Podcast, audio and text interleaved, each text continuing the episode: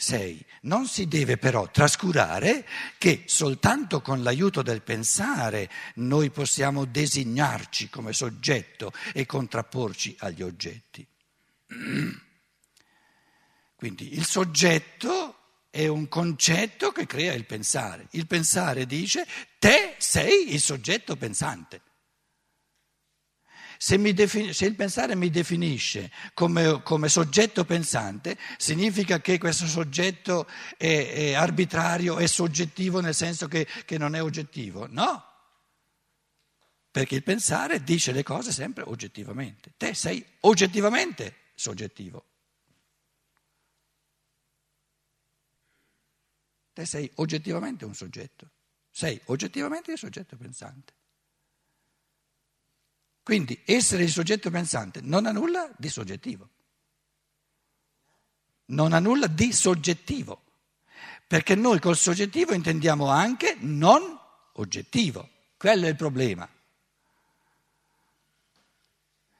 Perché noi con soggettivo intendiamo anche nel linguaggio non oggettivo. Perché soggettivo non deve, non deve per forza essere opposto a oggettivo. Il soggetto è un frammento di oggettività del mondo, perché è così com'è il soggetto.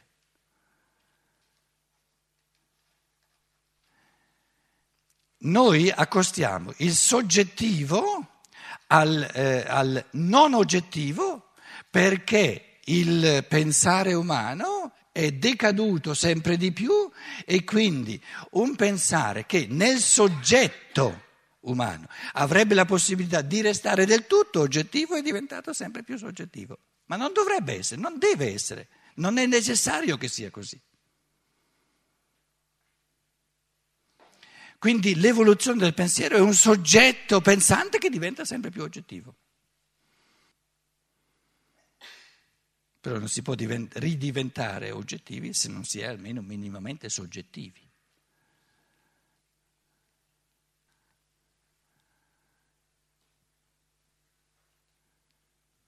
Pensate, noi lo capiamo perché sappiamo questo paradosso, no? Il soggetto è oggettivamente così com'è, quindi il soggetto non ha nulla a che fare con soggettivo. Però quando usiamo l'aggettivo soggettivo sappiamo subito che il soggettivo è una cosa che non va bene.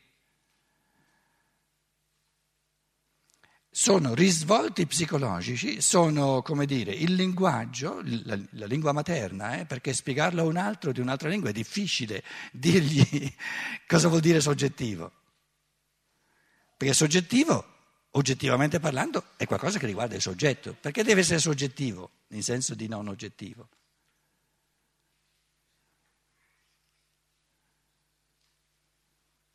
Allora diciamo che il linguaggio il linguaggio costituisce uno dei pascoli principali dove l'io fa pascolare i sensi. E all'udito fa sentire tutte le parole del linguaggio. E mentre l'udito sente soggettivo, no, è una cosa soggettiva, che, che, che pascolatura avviene, che, di, di cosa si pasce l'io? Porta a coscienza il paradosso del soggetto pensante che se decade diventa soggettivo e non si attiene a ciò che è oggettivo. Però potrebbe farlo. Ed è la redenzione del pensare, che il soggetto diventa sempre più oggettivo nel suo pensare. Da individualista a universale da un individualista a universalista, da individuale a universale. Però presuppone che individuale e universale siano un opposto. Lo sono? Bisognerebbe fare una riflessione in quel senso.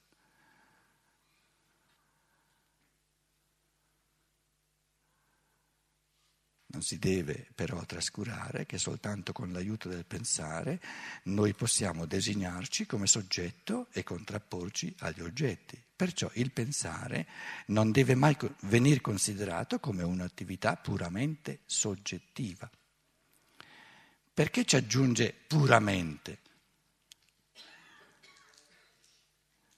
Perché soggettivo non deve essere per forza non oggettivo. Soggettivo è, qualcosa che riguarda il soggetto.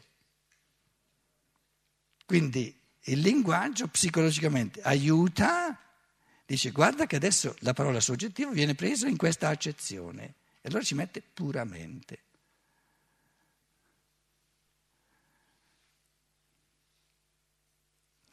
Facciamo riflessioni specifiche del linguaggio italiano. Eh?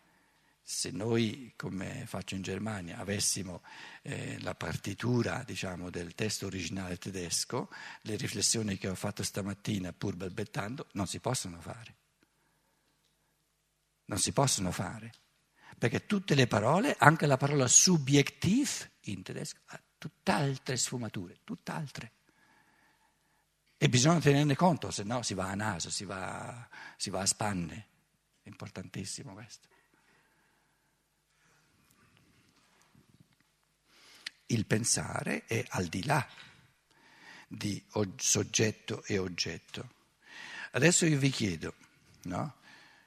riflessioni, se ne potrebbero fare altre, ma non importa. Eh, supponete che io adesso sono stato via dall'Italia, purtroppo mi dispiace, ma è così, il karma eh, non bara. Sono stato via dall'Italia per un po' di tempo e adesso non mi ricordo più se c'è una differenza tra al di là e oltre.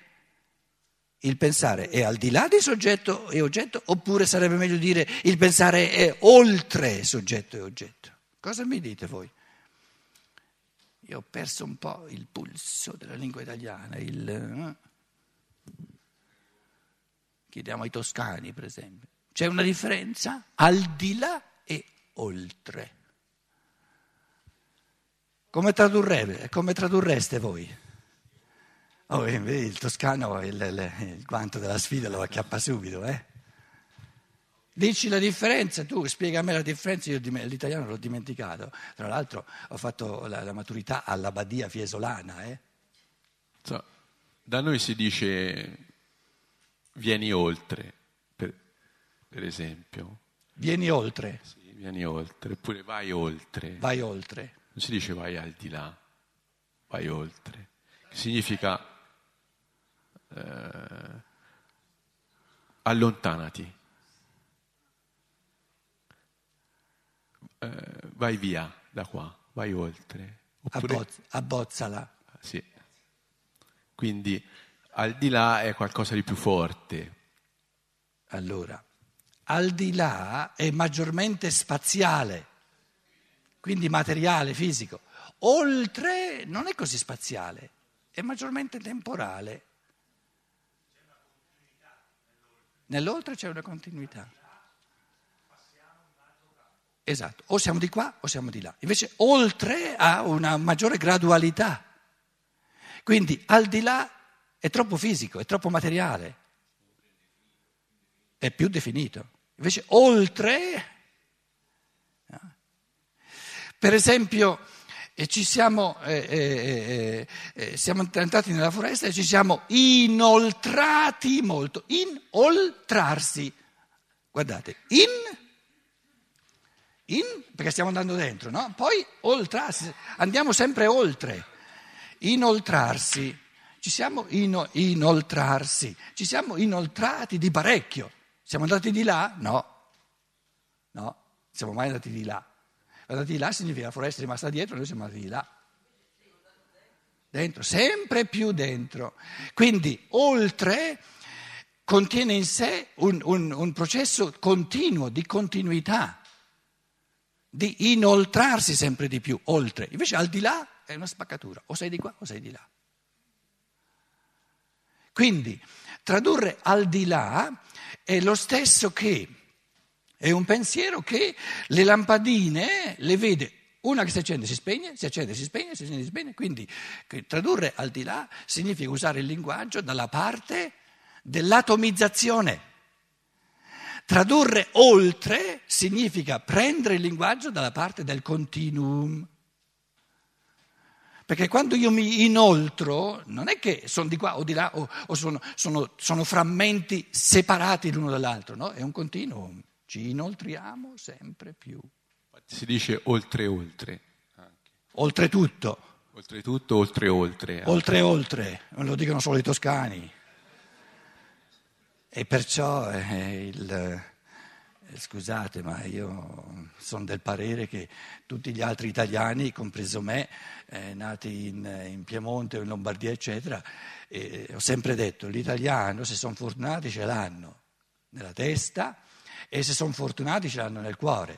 I toscani invece ce l'hanno nel sangue, che è una bella, una, tutta un'altra cosa. No, adesso, no, no, no, no, no, no, aspetta, aspetta, io adesso vorrei sapere cosa intendi dire per oltre oltre, perché non basta una volta? Proprio per sottolineare questa progressiva continuità. Ecco, il, il, il, E infatti eh, si dice, no? Oltre oltre, ecco, la vita ti fa vedere come stanno le cose. Quindi Andando pe- avanti progressivamente, piano piano. man mano che il tuo pensiero capisce sempre meglio, ci arrivi. Ed è un processo continuo, non frammentato. Questo è importantissimo. Quindi, diciamo, un traduttore che avesse, mh, come dire, una preparazione filosofica di pensiero eh, minimo di livello, non tradurrebbe al di là, tradurrebbe oltre. Tant'è vero che poi c'è i comparativi e il superlativo, no? Come in latino. Ulteriore e ultimo. Ulteriore, e Ulteriore, ultimo.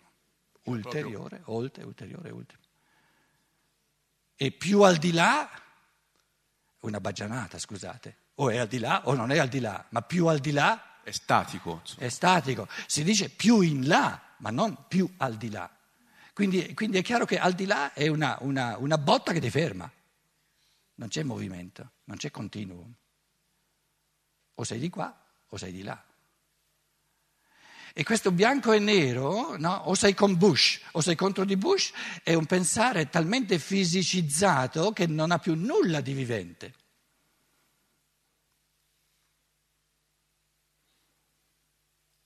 In guerra, no? c'è il fronte, o sei di qua o sei di là. E perché? Perché è tutto materiale, tutto fisico.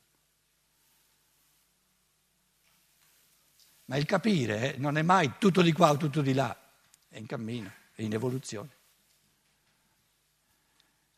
Piccola riflessione eh, che vi ho fatto su questo.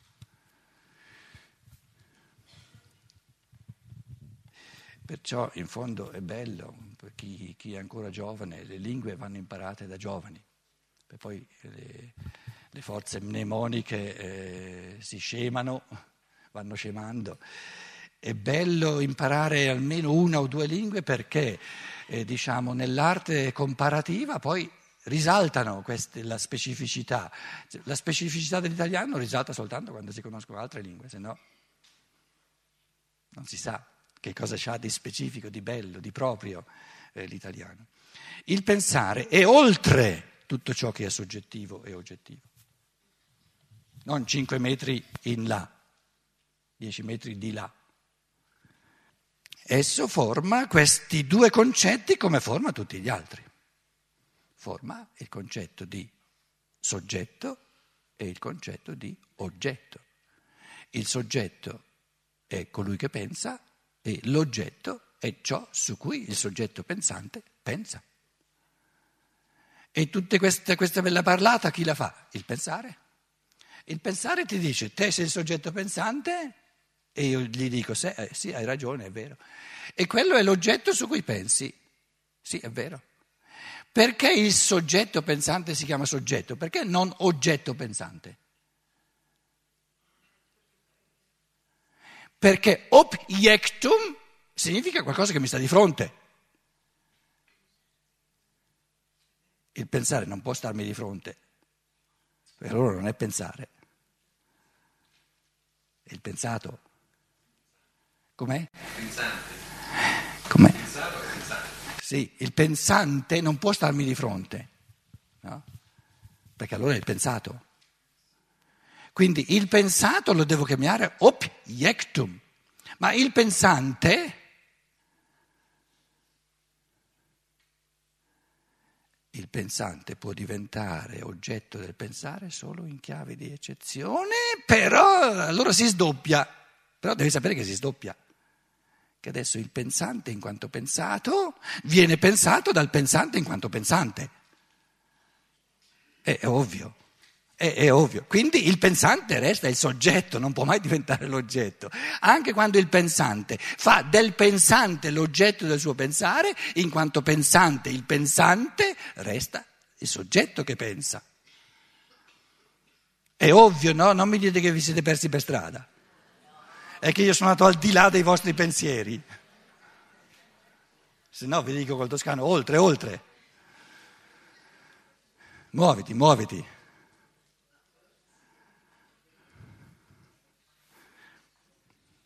Se volete imparare a memoria le frasi che ho detto, pigliatevi la bobina. Tanto al giorno d'oggi bisogna, bisogna calcolare tutte le parole che si dicono perché si viene proprio, capito? Eh, viene tutto fissato. Per fortuna che a me non importa nulla. Il pensare è oltre il soggetto e l'oggetto, esso forma questi due concetti come forma tutti gli altri. Quando noi, come soggetto pensante, ci formiamo il concetto di un oggetto, non dobbiamo prendere il relativo processo come qualcosa di puramente soggettivo. Il pensare che si esprime sul palcoscenico del soggetto non è mai soggettivo, si esprime nella coscienza del soggetto pensante, ma questa non è un'affermazione che dice che il pensare diventa soggettivo. Si potrebbe chiedere, per esempio, una, una, una domanda psicologicamente interessantissima, come mai l'aggettivo soggettivo, è arrivato ad avere anche la qualifica possibile di non oggettivo, arbitrario. Perché soggettivo significa in sé per sé riguardante il soggetto, che c'entra il fatto che non sia oggettivo.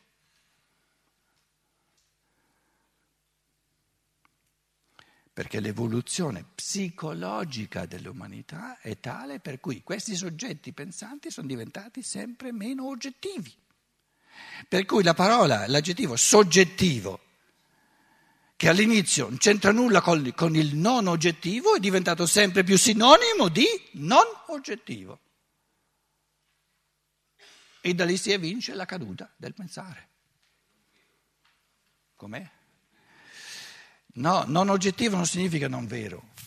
Se non è valido per tutti. Non significa non vero, non è oggettivo. Eh, però prendeva anche la, la, eh, la forma di dire non è valido per tutti. Perché non vero significa errato oppure falso. Non vogliamo risolvere tutti i problemi linguistici in una volta, eh? perché l'arte dei, dei, sinonimi, dei contrari, degli opposti, eccetera, è una cosa eh, eh, nella, nella, logica eh, aristotelica si partiva proprio da queste cose. Quello che compie il processo del pensare non è il soggetto, ma il pensare. Non è che il soggetto pensi per il fatto di essere soggetto, bensì esso appare a se stesso come soggetto perché ha la facoltà di pensare. Quindi io sono un soggetto perché penso, sono il soggetto pensante. Sono la realtà sottostante, subiectum all'attività del pensare. Faccio da supporto, no? eh, sostengo l'attività del pensare, che poggia su di me. Se io sono subiectum, l'attività del pensare poggia su di me, se no, mm, se no non, si, non si poggia nulla, è campata in aria. Quindi l'attività del pensare termina di essere campata in aria perché si poggia sul subiectum, quindi il soggetto è il sostrato, il fondamento del pensare. Il pensare è come il, il, pian, il, il pian terreno, il primo piano, il secondo piano, il terzo piano, il quarto piano, e il soggetto sono le fondamenta. Subiectum, gettato sotto.